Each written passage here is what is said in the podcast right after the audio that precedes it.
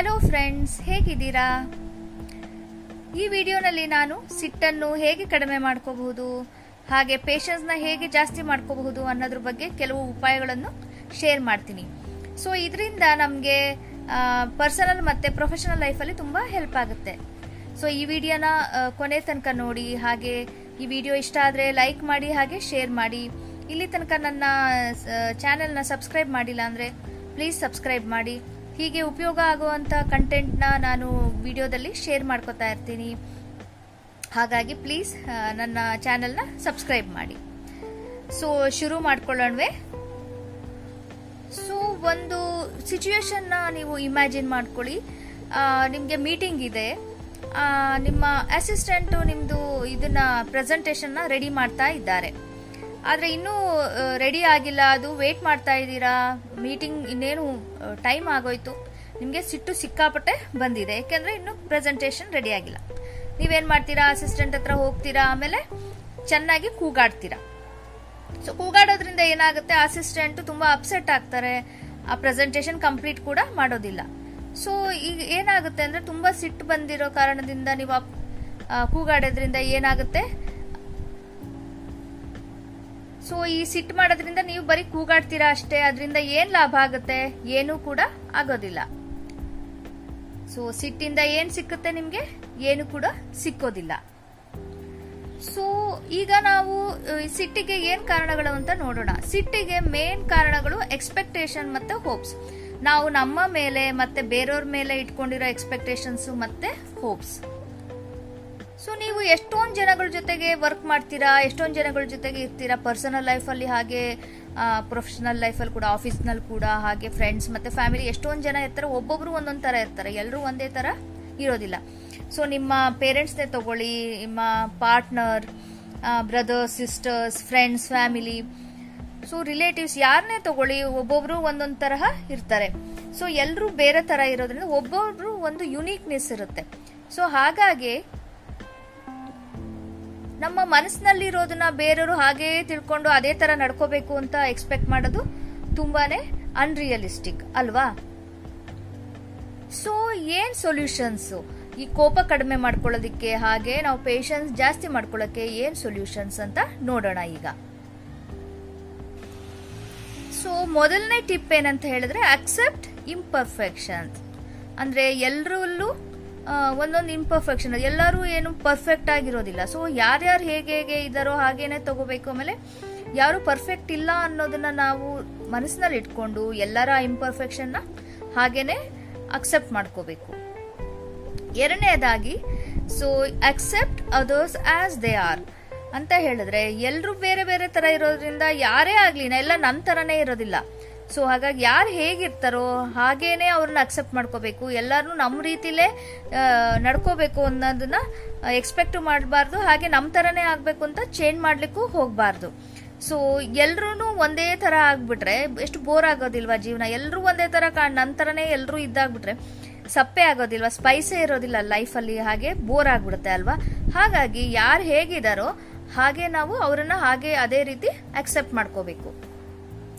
So next ಮೂರನೇ ಉಪಾಯ ಏನು ಹೇಳಿದ್ರೆ ಗ್ರಾಟಿಟ್ಯೂಡ್ನ ಪ್ರಾಕ್ಟೀಸ್ ಮಾಡೋದು. ಗ್ರಾಟಿಟ್ಯೂಡ್ ಅಂದರೆ ಕೃತಜ್ಞತೆ.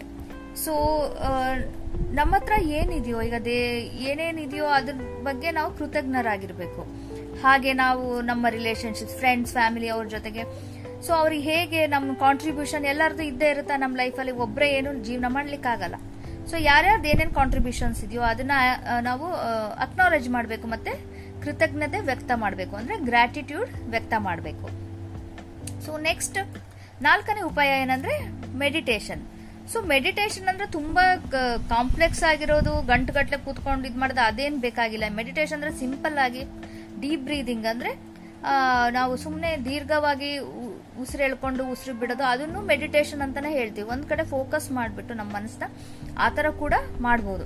ಅದ್ ಮಾಡೋದ್ರಿಂದ ಏನಾಗುತ್ತೆ? ನಮಗೆ ಪಾಸಿಟಿವ್ನೆಸ್ ಬರುತ್ತೆ ಪಾಸಿಟಿವಿಟಿ ಬರುತ್ತೆ ನಮ್ಮ ಲೈಫಲ್ಲಿ ಅದರಿಂದ ನಮಗೆ ಪರಿವರ್ತನೆ ಆಗುತ್ತೆ. ಸೊ ಟ್ರಾನ್ಸ್ಫಾರ್ಮೇಶನ್ ಆಗುತ್ತೆ. ನಮಗೆ ಕಂಟ್ರೋಲ್ ಕೂಡ ಬರುತ್ತೆ. ನಮ್ಮ ಸಿಟ್ಟು ಮೇಲೆ ಹಾಗೆ ಪೇಷನ್ಸ್ ಇದೆಲ್ಲ ನಮಗೆ ಕಂಟ್ರೋಲ್ ಬರುತ್ತೆ. ಅದರಿಂದ ಮೆಡಿಟೇಷನ್ ಮಾಡೋದು ತುಂಬಾ ಒಳ್ಳೆಯದು. ಸೊ ನೆಕ್ಸ್ಟ್ ಟಿಪ್ ಏನಂತ ಹೇಳಿದ್ರೆ ಎಕ್ಸ್ಪ್ರೆಸ್ ಅಂದ್ರೆ ವ್ಯಕ್ತ ಮಾಡೋದು. ನಿಮ್ಮ ಸಿಟ್ಟನ್ನ ವ್ಯಕ್ತ ಮಾಡಿ. ಅಂದ್ರೆ ಎಲ್ಲದನ್ನು ವ್ಯಕ್ತ, ಒಂದು ರೀತಿ ಇರುತ್ತೆ. ಸಿಟ್ಟು ಬಂದ ತಕ್ಷಣ ಮುಖ ಕೊಡ್ದಂಗೆ ಹೆಂಗ್ ಬೇಕು ಹಂಗ್ ಬಾಯಿಗೆ ಬಂದಂಗೆ ಬೈಯೋದಲ್ಲ. ಸೊ ಅದರಿಂದ ಏನಾಗುತ್ತೆ? ಒಂದ್ಸಲ ಸಿಟ್ಟು ಮಾಡಿ ಇದ್ ಮಾಡ್ಬಿಟ್ವಿ ಅಂದ್ರೆ ವಾಪಸ್ ತಗೊಳಕ್ಕಾಗಲ್ಲ. ಅದಕ್ಕೆ ಹೆಂಗ್ ಬೇಕೋ ಹಂಗ್ ನಡ್ಕೋಬೇಡಿ. ಅದನ್ನ ಒಂದ್ ರೀತಿ ಇರುತ್ತೆ. ಸೊ ನಿಂಗೆ ತುಂಬಾ ಸಿಟ್ಟು ಬಂತು ಅಂತ ಹೇಳಿದ್ರೆ ವ್ಯಕ್ತ ಮಾಡಬೇಕು. ಅಂದ್ರೆ ಹಾಗೆ ಒಳಗಡೆ ಇಟ್ಕೊಳ್ಳೋದು ಕೂಡ ನಿಮ್ಮ ಆರೋಗ್ಯಕ್ಕೆ ಒಳ್ಳೇದಲ್ಲ. ಹೇಗೆ ವ್ಯಕ್ತ ಮಾಡ್ಬೋದು? ನಿಮ್ಮ ಡೈರಿನಲ್ಲಿ ಏನಾರು ಬರ್ಕೊಳ್ಳಿ. ನಿಮ್ಗೆ ಹಿಂಗೆ ಹಿಂಗೆ ಸಿಟ್ಟು ಬಂತು ಅಂತ ಅದನ್ನ ಆ ಥರ ಎಕ್ಸ್ಪ್ರೆಸ್ ಮಾಡ್ಬೋದು ಡೈರಿಲಿ ಬರಿಬೋದು. ಇಲ್ಲ ಅಂದ್ರೆ ಒಂದ್ ಯಾವ್ದಾರ ಒಂದು ಖಾಲಿ ಶೀಟಲ್ಲಿ ಅಂದ್ರೆ ಪೇಪರ್ನಲ್ಲಿ ನೀವು ಬರೆದು ಬಿಟ್ಟು ಆಮೇಲೆ ಹರಿದಾಕಿ, ಅದರಿಂದ ನಿಮ್ಮ ಸಿಟ್ಟು ಹಾಗೆ ಹೋಗುತ್ತೆ. ಏನು ಮೇನ್ ಏನಂತ ಹೇಳಿದ್ರೆ ನಮಗೆ ಯಾಕೆ ಇದು ಮಾಡ್ತೀವಿ ಅಂದ್ರೆ ನಮಗೆ ಹೊರಗೆ ಹಾಕ್ಬೇಕಷ್ಟೇ ತಾನೆ.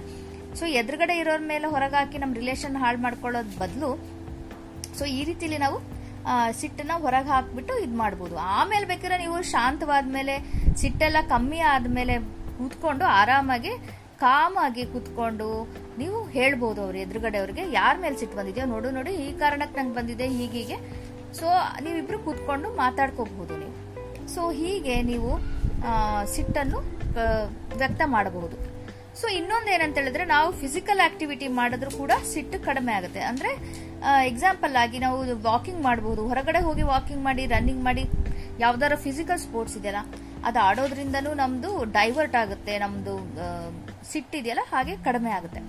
ಸೊ ಈ ರೀತಿಯಲ್ಲೆಲ್ಲ ನಾವು ಸಿಟ್ಟನ್ನು ವ್ಯಕ್ತ ಮಾಡಬಹುದು.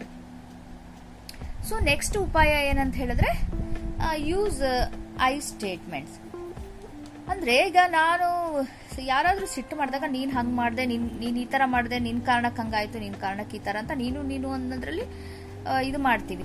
ಸೊ ಅದನ್ನ ಕಡಿಮೆ ಮಾಡಿ ಸೊ ಅದನ್ನ ನಾವು ನಮ್ಮ ಇದಕ್ಕೆ ಡೈರೆಕ್ಟ್ ಮಾಡ್ಬೇಕು. ಉದಾಹರಣೆಗೆ, ಈಗ ಯಾರು ಒಬ್ರು ಅದೇ ಸ್ನಾನ ಮಾಡಾದ್ಮೇಲೆ ಒದ್ದೆ ಟವಲ್ ಎಲ್ಲ ಬೆಡ್ ಮೇಲೆ ಹಾಕಿದ್ರು, ನಿಮ್ಗೆ ಸಿಟ್ಟು ಬಂದಿದೆ.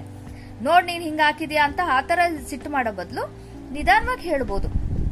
ಹೇಗೆ ಹೇಳ್ಬೋದು ಅಂದ್ರೆ, ನೀನು ಬೆಡ್ ಮೇಲೆ ಟವಲ್ ಹಾಕಿರೋದ್ರಿಂದ ಅದು ಬೆಡ್ ಎಲ್ಲ ಒದ್ದೆ ಆಗ್ತಾ ಆಗ್ತಾ ಇದೆ, ಅದನ್ನ ನನಗೆ ಇಷ್ಟನೇ ಆಗ್ತಾ ಇಲ್ಲ. ಹಾಗಾಗಿ ನೀನು ಪ್ಲೀಸ್ ನನ್, ನಿನ್ನ ಈ ಟವಲ್ನ ಸರಿಯಾದ ಜಾಗದಲ್ಲಿ ಇಡು. ಸೊ ಹೀಗೆ ನಾವು ಅವ್ರಿಗೆ, ನೀನ್ ನೋಡಿ, ಹಿಂಗ್ ಮಾಡದೆ ಆತರ ಎಸ್ದೆ, ಅದರಿಂದ ಹಂಗಾಯ್ತು ಅಂತ ಆತರ ಎಲ್ಲ ಕೂಗಾಡೋ ಬದಲು ಈ ರೀತಿ ಕಾಮ್ ಆಗಿ ನಾವು ಅವ್ರಿಗೆ ಕಾರಣ ಕೊಟ್ಟು ಹೇಳ್ಬೋದು.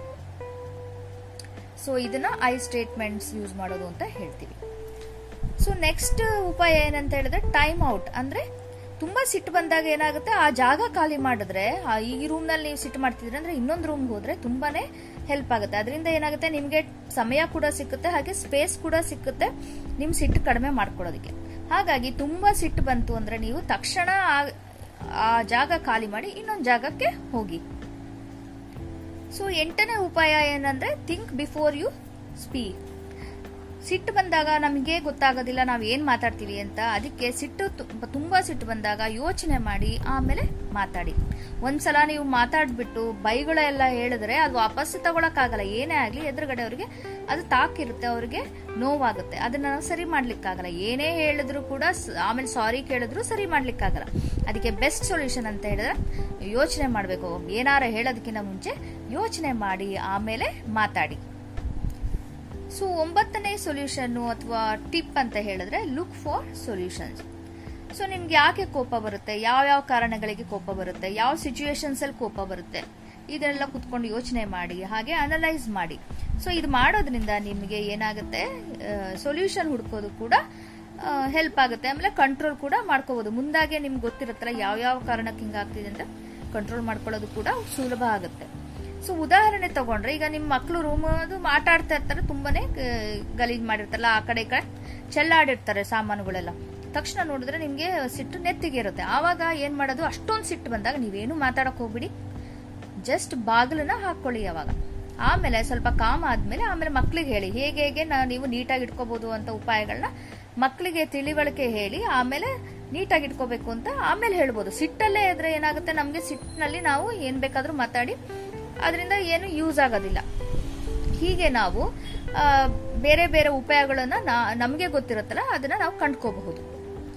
ಸೊ ನೆಕ್ಸ್ಟ್ ಟೆಂತ್ ಟಿಪ್ ಏನು ಹೇಳಿದ್ರೆ ಆಸ್ಕ್ ಫಾರ್ ಹೆಲ್ಪ್ ಕೆಲವು ಸಲ ಏನಾಗುತ್ತೆ, ಸಿಟ್ಟು ತುಂಬಾನೇ ಇರುತ್ತೆ. ಅಂದ್ರೆ ಅದು ಚಾಲೆಂಜಿಂಗ್ ಅಂದ್ರೆ ತುಂಬಾ ಚಾಲೆಂಜ್ ನಾವು ಸಿಟ್ ಕಂಟ್ರೋಲ್ ಮಾಡ್ಕೊಳ್ಳೋದು ಅಷ್ಟೇನು ಚಿಕ್ಕ ವಿಷಯ ಅಲ್ಲ, ತುಂಬಾನೇ ಕಷ್ಟದ ಕೆಲಸ. ಕೆಲವು ಎಷ್ಟೇ ಟ್ರೈ ಮಾಡಿ ಏನಾದ್ರೂ ನಮಗೆ ಸಿಟ್ ಕಂಟ್ರೋಲ್ ಮಾಡ್ಕೊಳಕ್ಕಾಗಲ್ಲ. ಆವಾಗ ಏನಾಗುತ್ತೆ, ನೀವು ಎಕ್ಸ್ಪರ್ಟ್ಸ್ ಹೆಲ್ಪ್ ತಗೋಬೇಕಾಗುತ್ತೆ. ಪ್ರೊಫೆಷನಲ್ ಹೆಲ್ಪ್ ತಗೊಂಡು ಹ್ಯಾಂಗರ್ ಮ್ಯಾನೇಜ್ಮೆಂಟ್ ಬಗ್ಗೆ ಅವ್ರ ಜೊತೆ ಮಾತಾಡ್ಬಿಟ್ಟು ನೀವು ನಿಮ್ಮ ಸಿಟ್ಟನ್ನ ಕಂಟ್ರೋಲ್ ಮಾಡ್ಕೋಬಹುದು. ಸೊ ಹೀಗೆ ನಾನು ಹೇಳಿದ ಹತ್ತು ಟಿಪ್ಸ್ನ ನೀವು ಉಪಯೋಗಿಸಿದ್ರೆ, ನೀವು ತಕ್ಕ ಮಟ್ಟಿಗೆ ನಿಮ್ಮದು ಸಿಟ್ಟನ್ನ ಕಂಟ್ರೋಲ್ಗೆ ಮಾಡಿಕೊಂಡು ನಿಮ್ಮ ಪೇಷನ್ಸ್ನ ಜಾಸ್ತಿ ಮಾಡ್ಬೋದು. ಸೊ ಮತ್ತೊಂದು ಸಲ ನಾನು ಅದನ್ನು ಹೇಳ್ತೀನಿ. ಏನೇನು ಇದು ಅಂತ ಹೇಳಿದ್ರೆ ಫಸ್ಟ್ ಟಿಪ್ಪು ಬೇರೆಯವ್ರದ್ದು ಇಂಪರ್ಫೆಕ್ಷನ್ಸ್ನ ಅಕ್ಸೆಪ್ಟ್ ಮಾಡ್ಕೊಳ್ಳೋದು. ಸೆಕೆಂಡ್ ಟಿಪ್ಪು ಬೇರೆಯವ್ರು ಹೇಗಿದ್ದಾರೋ ಹಾಗೇ ಅಕ್ಸೆಪ್ಟ್ ಮಾಡ್ಕೊಳ್ಳೋದು. ಮೂರನೇ ಟಿಪ್ಪು ಕೃತಜ್ಞರಾಗಿರೋದು. ನಾಲ್ಕನೇದು ಮೆಡಿಟೇಷನ್ ಮಾಡೋದು. ಐದನೇದು, ನಮ್ಮ ಸಿಟ್ಟನ್ನು ವ್ಯಕ್ತ ಮಾಡ್ಕೊಳ್ಳೋದು. ಸರಿಯಾದ ರೀತಿಲಿ ವ್ಯಕ್ತ ಮಾಡುವುದು. ಆರನೇದು, ಬೇರೆಯವ್ರನ್ನ ಬ್ಲೇಮ್ ಮಾಡೋ ಬದಲು, ನೀನು ಹಾಗೆ, ನಾನು ಹೇಗೆ, ನೀನು ಹೇಗೆ ಅನ್ನೋದ್ ಬದಲು ನಮ್ಮ ಕಡೆ ನಾವು ಯೋಚನೆ ಮಾಡಿ ಸೊ, ಐ ಸ್ಟೇಟ್ಮೆಂಟ್ಸ್ ಆದಷ್ಟು ಉಪಯೋಗಿಸೋದು. ಸೊ, ಏಳನೇದಾಗಲಿ ಟೈಮ್ ಔಟ್ ತಗೊಳ್ಳೋದು. ಅಂದರೆ ಸಿಟ್ಟು ಬಂದಾಗ ಕೂಡಲೇ ನಾವು ಬೇರೆ ರೂಮ್ಗೆ ಹೋಗ್ಬಿಟ್ಟು ಯೋಚನೆ ಮಾಡುವುದು. So next think before you speak ಎಂಟನೇ ಟಿಪ್ಪು ಸೊ ಯೋ, ಮಾತಾಡೋದಕ್ಕಿಂತ ಮುಂಚೆ ಸಿಟ್ಟು ಮಾಡೋಕ್ಕಿಂತ ಮುಂಚೆ ಯೋಚನೆ ಮಾಡಿ, ನಂತರ ಮಾತಾಡಿ. ಒಂಬತ್ತನೇದು ಲುಕ್ ಫಾರ್ ಸೊಲ್ಯೂಷನ್ಸ್ ಸೊ ಉಪಾಯಗಳನ್ನು ನೀವೇ ಹುಡುಕೊಳ್ಳಿ. ಸೊ ಹತ್ತನೇದು ಪ್ರೊಫೆಷನಲ್ ಹೆಲ್ಪ್ನ ತಗೊಳ್ಳಿ. ಸೊ ನೀವೇನಾದರೂ ಬೇರೆ ಉಪಾಯಗಳನ್ನು ಅಥವಾ ಟಿಪ್ಸ್ನ ಫಾಲೋ ಮಾಡ್ತಿದ್ರೆ ಪ್ಲೀಸ್ ಶೇರ್ ಮಾಡ್ಕೊಳ್ಳಿ ಕಾಮೆಂಟ್ ಸೆಕ್ಷನಲ್ಲಿ ಹಾಗೆ ಈ ವಿಡಿಯೋ ಇಲ್ಲಿ ತನಕ ನೋಡಿದ್ದಕ್ಕೆ thank you very much thanks ಈ ವಿಡಿಯೋ ಇಷ್ಟ ಆಗಿದ್ರೆ ಲೈಕ್ ಮಾಡಿ ಶೇರ್ ಮಾಡಿ. ಹಾಗೆ ಈ ಚಾನಲ್ಗೆ ಸಬ್ಸ್ಕ್ರೈಬ್ ಕೂಡ ಮಾಡಿ. ಸೊ ಈ ಮತ್ತೆ ನೆಕ್ಸ್ಟ್ ವಿಡಿಯೋ ತನಕ ಸೊ ಮುಂದಿನ ವಿಡಿಯೋದಲ್ಲಿ ಸಿಗೋಣ. ಅಲ್ಲಿ ತನಕ ಬಾಯ್ ಬಾಯ್ ಹಾಗೆ ಟೇಕ್ ಕೇರ್